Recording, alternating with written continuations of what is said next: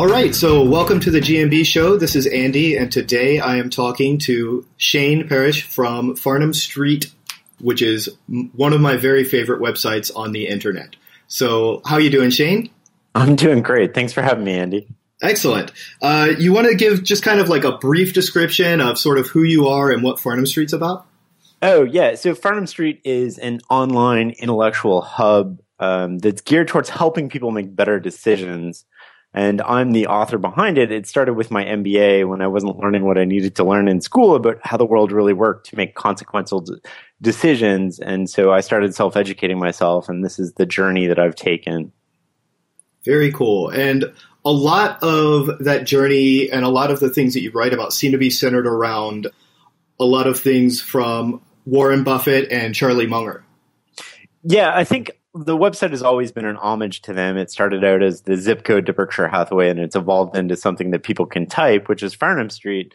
Um, and it, it's always been an inspiration. Uh, they've always been an inspiration for me about how I think and how I see the world. And they've been exemplars in so many different categories, not only in the way that they run and operate a business, but the way that they think about things. So this is kind of my way of giving back to them. That's super cool. And I think maybe, you know, it's strange to think about that sort of thinking being related to fitness in a lot of ways. But I read uh, a while back uh, something that Warren Buffett actually said about health. If you think about your body like a car, you know, and if you only have one that you have to drive for the rest of your life, you're going to take really good care of it, right? And so you should do the same thing with your body. And I think that that sort of thinking is really important um, we have to look at not just health as something that we're supposed to do or you know we have to eat these foods or whatever but how do we take care of the one body that we have in the way that's going to serve us best for the rest of our lives? Yeah definitely. And we, we, we don't think about it in the context of how it affects our performance as well, right? Like what you eat actually affects how you decide. When you make decisions during the day is actually affected by what you've done that day and the time of day. And we don't tend to think about those things, but you're going to make a worse decision if you have a really heavy carb lunch and you get sleepy in the afternoon than you will if you're making a decision in the morning we we all have to we have to make decisions about a lot of things. And for some people even just doing the things that they know they should be doing like eating you know choosing a better choice on a menu or something like that choosing to to to work out or even even to make it less you know less uh, impact choosing to just do a little bit of stretching in the morning. You know making that decision to do that thing uh, can be the hardest part for a lot of people. It's not that we have a, a lack of information out there. Yeah definitely. So with with that, I really think that like one of the the biggest things that I've taken away from reading Farnam Street uh, over the past few months that I've really been paying attention to it um, is that there's a lot of different ways that we can try to make better decisions given the information that we have. So, do you want to talk a little bit about sort of your framework for this kind of decision making thinking? Yeah, so we, we kind of believe that if you see the world for what it is, you know what to do. Um, you know, once you have no blind spots, uh, it becomes a, very easy to make a decision. So one of the ways to actually see the world for what it is is a concept we call mental models, which is kind of a representation of the world itself. And there, there's different types of mental models. There's um, things that are psychological based and how we fool ourselves, which are human misjudgments. And those are kind of like attribution error and envy and jealousy and hindsight bias and overconfidence. And then there's kind of simulators of time, which is the big ideas from different disciplines and they become time simulators when you think about supply and demand and scarcity and evolution you understand the concept and then you're trying to apply it forward to a situation that hasn't happened yet using your brain and making some sort of judgment call. And so we want to collect this wisdom and make it available for people and then you can apply it. And the way that we think about it is adding tools to your mind's toolbox so that you're better prepared for whatever job you're showing up at. If you were building a house, you don't want to show up with just a hammer. So if you show up with all of the range of tools, you're going to build a much better product in the end than if you have a very limited number of tools. Yeah, absolutely. I I live in a very small place in Honolulu, and my actual number of tools I own is something like six. You know, so if it comes to anything that's broken around here, there's very limited things that I can do with it. But when I was growing up, my father uh, was kind of a handyman and liked to build things, and so basically anything that we could dream up, we could build it at home. And I, it took me a long time to get used to not being able to do that actually. So it's really important. I think looking at it as mental tools is something that is uh, super interesting. What you know, so you know, GMB. We talk a lot about health, but I know that you also discuss productivity, and in a lot of ways, since health and productivity are about just trying to make slightly more optimal choices about how you go through the day and how you take care of things. What are some of the mental models that you've found that you return to again and again when you're giving people advice about productivity? Well, I can't talk specifically about health per se, but with productivity, one thing that we, one thing that I find particularly helpful when I'm consulting with people is small changes make a huge difference. And the small changes tend to be matching energy to task. So if you're tired, you don't want to be thinking about cognitively difficult things right? You want to take the most valuable time in your day, which is typically the morning for most people, and apply it to your most valuable task. That's how you lever things. So if you have big strategic projects you're working on, don't do them in the afternoon. Do them in the morning when you're at your freshest those types of things tend to make a huge difference because what ends up happening is you take low value tasks, like perhaps reading the newspaper, which is a habit you've gotten into, and now you move it to later in the day. So you still do the same things, but your effectiveness has dramatically changed the other thing that I kind of recommend to people, and it's all individualized. Like when I consult with people, we come up with things that work for you. And obviously there's no prescription that works for everybody and you have to take what works and ignore what doesn't. But the other thing that's really helpful for people is kind of just getting in routines, right? So blocking off chunks of time. Like I go, you know, for, for your listeners, it might be I go to the gym every Thursday from 6 to 7 a.m or every day from 6 to 7 a.m. Once you have those routines, you're not like, you're not struggling the night before going, when am I going to fit the gym in tomorrow? You just know I have the same time blocked off every day and I follow the same routine. So you're putting less of a cognitive load on all of that stuff.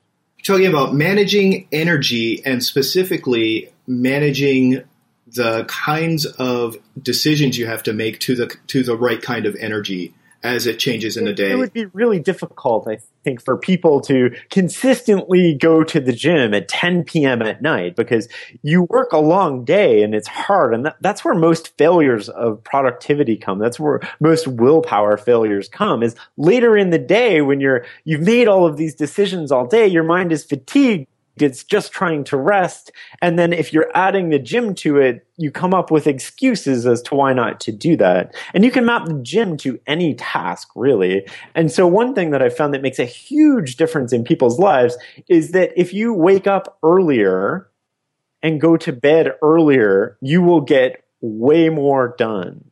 Because what tends to happen is we come home from work after a long day, we make supper, we feed the kids, we put them to bed. By the time the kids go to bed, we're, and we clean up, we're exhausted. And then we just want to relax. So we watch TV, we zone out, we do things that are, you know, they, they're entertainment, which is great. But as long as we recognize that they're entertainment, but for so many people, that's a way that they're not productive and they want to be productive. And if you want to be productive, the secret to that is you just start moving your bedtime earlier and waking up earlier. Because when you wake up, you're refreshed, you're energized, you're ready to do things. You can check your email, you can go to the gym, you can do the highest priority tasks that you have, the most difficult tasks you have when you have all of this energy from waking up. Yeah, and you know, again, nothing wrong with entertainment, but it's it's interesting, like you said. A lot of times we we try to tell ourselves that you know, I'll do this later on, like after the kids are in bed, after I do the the dishes, and after everything's finished. I'll I'll set that time aside for the things I really want to be doing. You know, for for reading a book, for learning to play an instrument, for for doing my workout, or for whatever whatever thing that we tell ourselves are important. We try to we we try to make time for it, and the natural inclination is to do it later when we're too tired. And so you're saying that we we just will usually make the decision not to do it as well as we could if we do it at all. And then on top of that, I mean, it becomes a mental to-do list. So now you're you're keeping track of all of these things that you're going to be doing. And so we run a productivity seminar at bewaymoreproductive.com, but one of the things we talk about there is that to-do lists actually are horrible the way that most people use them. Most people use them as this endless list you just add things to when it's much more effective to schedule your time in chunks every day from, you know, five to six, you conceptualize that I'm making supper. From six to seven, I'm eating supper with the kids and playing. And, you know, seven o'clock, we start the bedtime wind down. And then you're not thinking about when you're going to do things. You have the habits again of how your day kind of moves. And you have the flexibility to adapt when things change, of course, but you're not constantly going, oh, uh, I need to do this, I'll do it later. Oh, I need to do this, I'll do it later. Because these are all threads that you have to keep track of, and your mind gets overwhelmed when you have so many of these threads. And not only do you forget things, but it causes fatigue in everything that you're doing. Yes, yes. And so, like, with with training and stuff, we also have a similar thing. It's like a to do list, and it people they'll say, "Oh, I need to get stronger. Oh, I need to lose some weight, and I also need to work on, uh, you know, where I hurt my shoulder last year, and I need to do a little bit of stretching, and I need to work on my mobility, and you know, I need to do all these things, and it becomes a super long list. And so when you think about working out, it looks like there's three hours worth of things you have to do, and it makes it really hard. You, you, can't even get started because there's too much. It's looming out there. Right. You know, the way that I think about this when I when I coach people on being more productive is that those are all nice, but there's two or three of those things that are going to make the bulk of the difference do those and don't forget the other ones, but they're not nearly as important. So don't place equal emphasis on them. And if you can't prioritize, it means you really need to think about uh, what you're doing instead of just, you're, you're not as conscious about what you're doing as you should be. Deciding on like the two or three things that are going to be the most useful to you is, is definitely uh, a really good sort of mental model in itself. We try to tell people, you know, to pick like you know the top two things, the top two goals that they really have for their training, and focus on that above everything else. When it comes to like the mental models and thinking about thinking about thinking, as it were, you know, and looking at these things, if people were to you know go on your website and study some of the ones that you've described there, what would be a good way for them to find which of those models would be most useful to them? So everybody comes to things with uh, preconceived experiences, which has become knowledge over time through analyzing and judging. And so everybody starts from a different place in these subjects. Our goal is not to necessarily take you from zero uh, all the way to the, the the end here. It's to hone your understanding of these ideas and allow you to apply them in different contexts. So we may all understand multiplicative systems, like if you times anything by zero, you get a zero. But we might conceptualize that in a mathematical sense and not a business sense or not a gym sense. It, it, think about it in, in the in the sense of a retail outlet. Apple spends all of this time and money branding a product. And at the end of the day, if I go to the store to buy this product and the salesperson's a dick and I walk out, everything that they've done to get me to that point doesn't matter because I've left. So now we can take the concept of multiplicative systems and apply it to sales change and customer service and our life. And we can think about it. What's a multiplicative system in life? Trust is a multiplicative system in life. Once you lose trust, you've lost it. You can't rebuild it. It's not additive. If you are not in win-win situations with people, you will eventually multiply by zero, right? So there's four permutations of relationships with people. There's win-lose, there's win-win, there's lose-win, and there's lose-lose. And only one of those systems will survive time, right? And biology teaches us, evolution teaches us that the number one thing for survival is time. And if you look at relationships in those four permutations, you discover that there's only one type of relationship that takes advantage of time, which is also how we compound things and how we get these nonlinear results.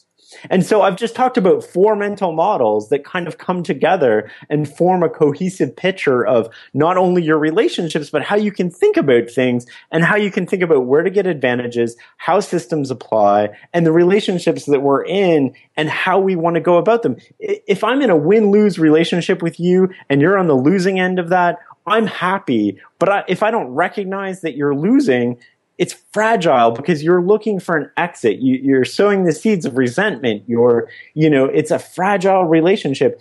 And the only sustainable ones are win-win. So we, we need to think about all of this stuff and apply it to life outside of just the con- like we learn things in domains and we learn them we learn to identify them in a specific niche and that's part of how we're taught to learn and it might be one of the failings of our education system if there was one but they also apply outside of that. And we need to like use our brains to conceptualize how this works and does evolution apply here? Is this a multiplicative system? You know i don't know what to do because there's so much uncertainty. Well here's another tool. Let's talk about inversion. And if I don't know what to do, I do know all of the outcomes I don't want. How do I avoid those outcomes? And if you eliminate the outcomes you don't want, you're probably going to get an outcome you do want.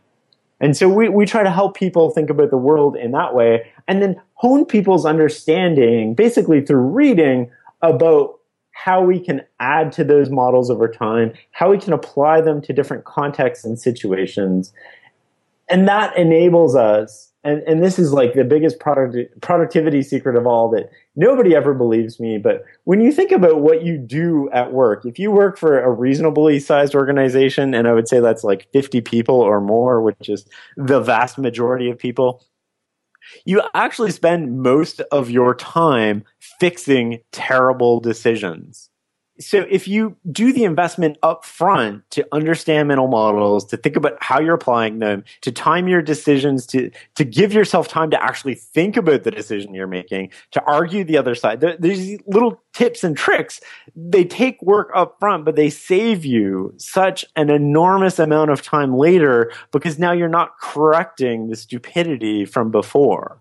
Right, right, right. And I mean, that's really obvious in, in fitness too. I mean, you know, one example is is weight loss, and not to say that somebody who needs to lose weight has been stupid in the past, but they've made decisions that you know, in in hindsight, especially, were not the best ones, and so they have to spend a lot of effort on trying to reverse those suboptimal decisions before they can do the things that they wish they could be doing that might be taking them more towards, you know, that, that might sound like they're they're nicer goals, but they have to spend a lot of time undoing things that have happened in the past. People with injuries, um, you know, people that their bodies are very stiff because they they don't move outside of a very limited range of motion all day, and then they find themselves trying to expand that you, no architect builds a house without a foundation of some sort, right? And they adapt the foundation to the the, the terrain that they're operating on, and our, our minds and our bodies are, are very similar to that. We can't. Ju- this is why, like most of the self help industry is just bull because they they they come at it from the perspective that we're all the same, and if you just do these four things, you will be a leader, you will be super fit. Well, it doesn't work that way, right? And then we have to do the cognitive load of like taking these ideas from these books and saying, does this work for me in the context of my life? What made it work for them in the context of their life? Are they really telling me something that I can apply? Are they not? What is my foundation to build on? What is the foundation I need to build on?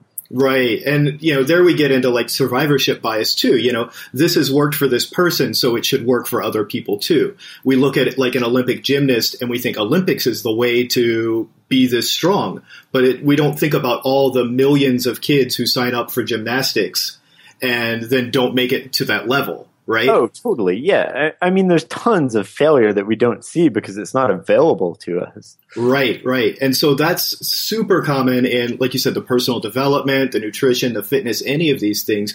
We're looking at a map that somebody has drawn based on their experience that worked once, maybe worked 10 times in a certain context, but how portable is that context? And we don't know until we kind of look at it in in the light of knowing that the context is different. Yeah, definitely. And I, I, I think like if you just step back for one second and think about it, like if we had figured out leadership, there would be one book on leadership. If we had figured out, you know, nutrition and health and like the best way to exercise, there would be one book on that topic. You wouldn't need another book but we haven't figured that out, right? Because there's so many different lifestyles, there's so many different variations of our genetics, there's so many different contexts that we're operating in, ecosystems. It's like when I talk to people about innovation, we get this really funny thing, and it, I, I, talk to CEOs, and what are you doing for innovation? And you know, a few years ago, everybody was copying Google, and they were like, "Oh, we're just doing twenty percent innovation time," and it's like, "Oh, well, how does that work for you? And it's like, well, it's not working, but it sounds really good. And it's, of course, it's not working, right? It's like taking a snake out of the, the desert in Phoenix and chucking it into the winter in Canada. It's not going to survive. That snake exists within the context of an ecosystem, which is a company culture that is self reinforcing to create that outcome. You can't just tease one of these ideas out and put it in another place and expect it to survive with any degree of probability.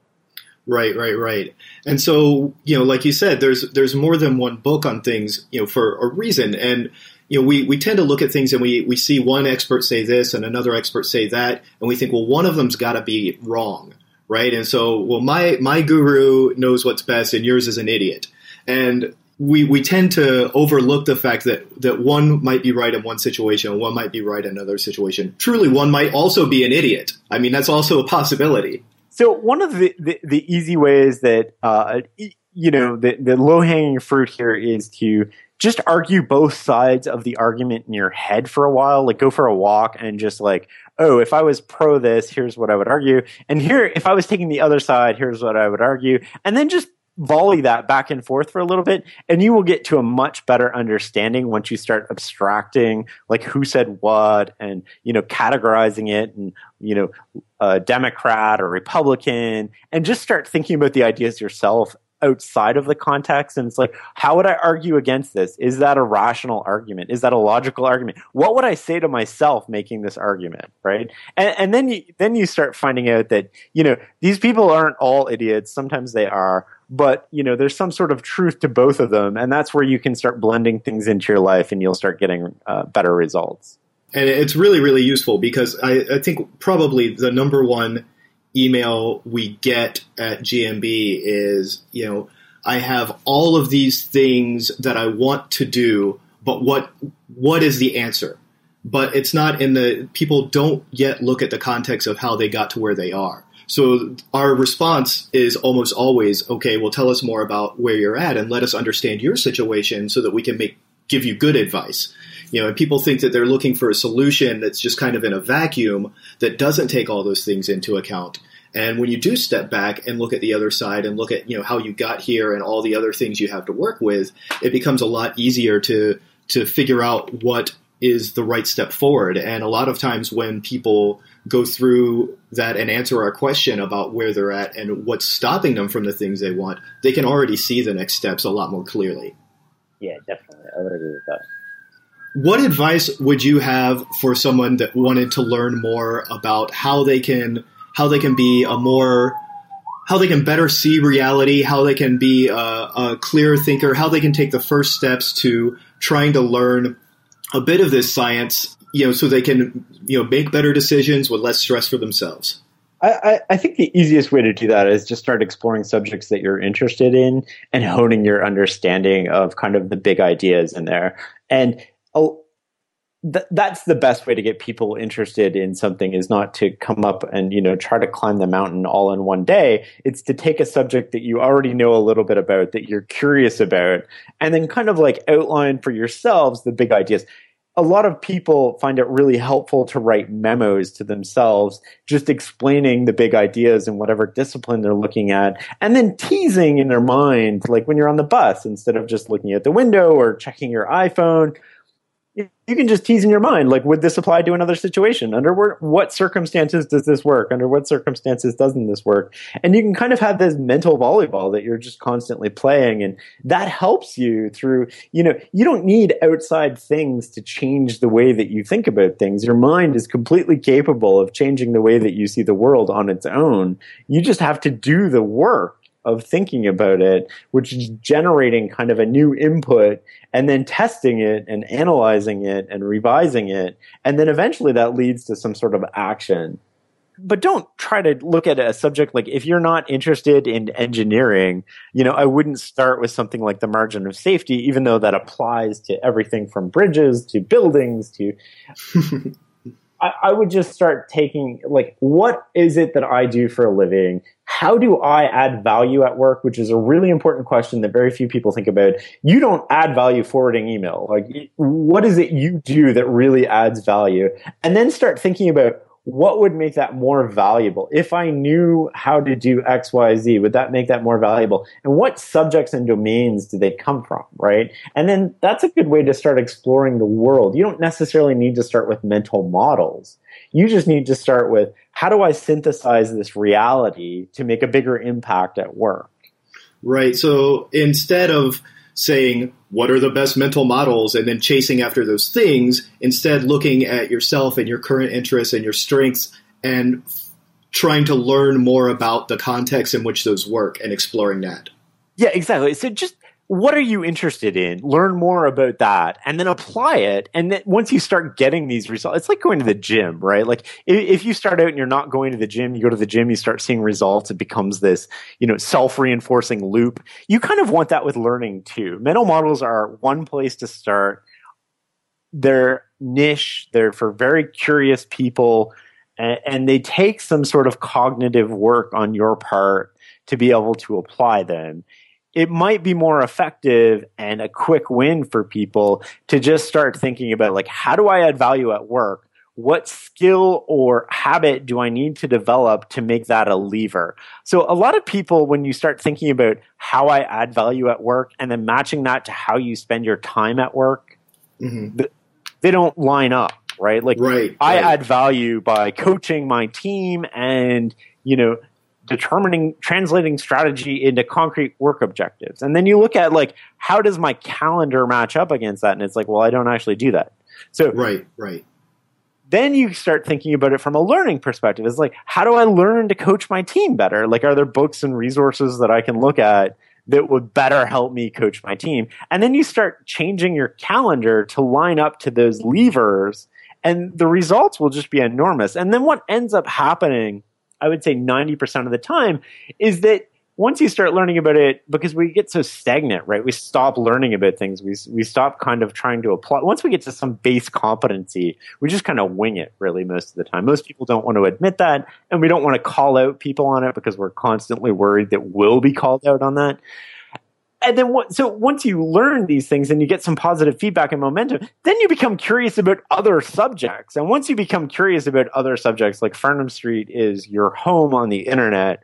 Um, if you're curious about everything in the world from philosophy and history and art to yeah. mental models, right? And right. that's what we're trying to be for people, which is adding those tools, adding the context, talking about not only decision making and innovation, but exploring the big questions of life. Like, what does it mean to live a better life? What does it mean to live? And there's no one answer. There, there, there's no like theory that's going to work for everybody because we're all unique.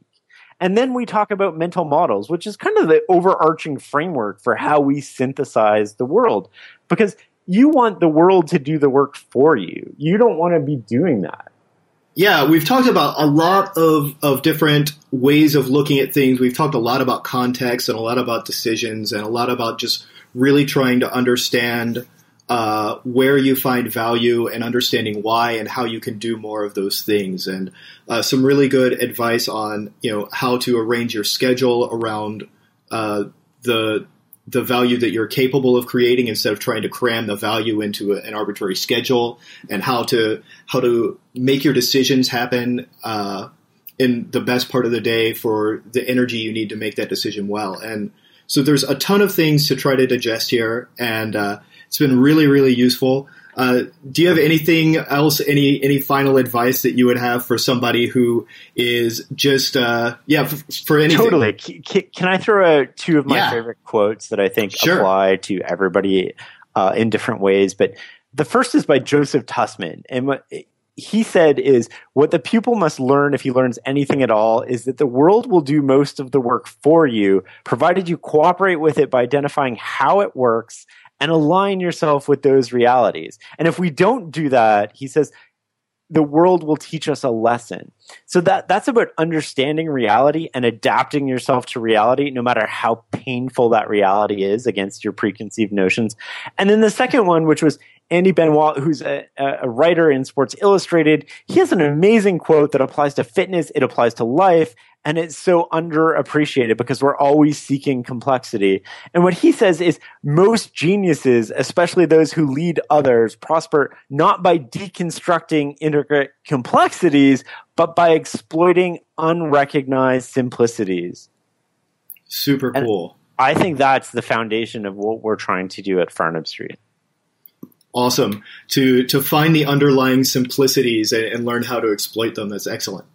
So, where should people look if they are more interested in hearing from you and, and learning from you? Uh, you can Google Shane Parrish or uh, just go to farnamstreetblog.com, which is F A R N A M streetblog.com. And uh, yeah, I think you'd love it. Check it out. Cool. Well, thank you very much, Shane. And uh, we really appreciate you being on the show. Thanks, Andy.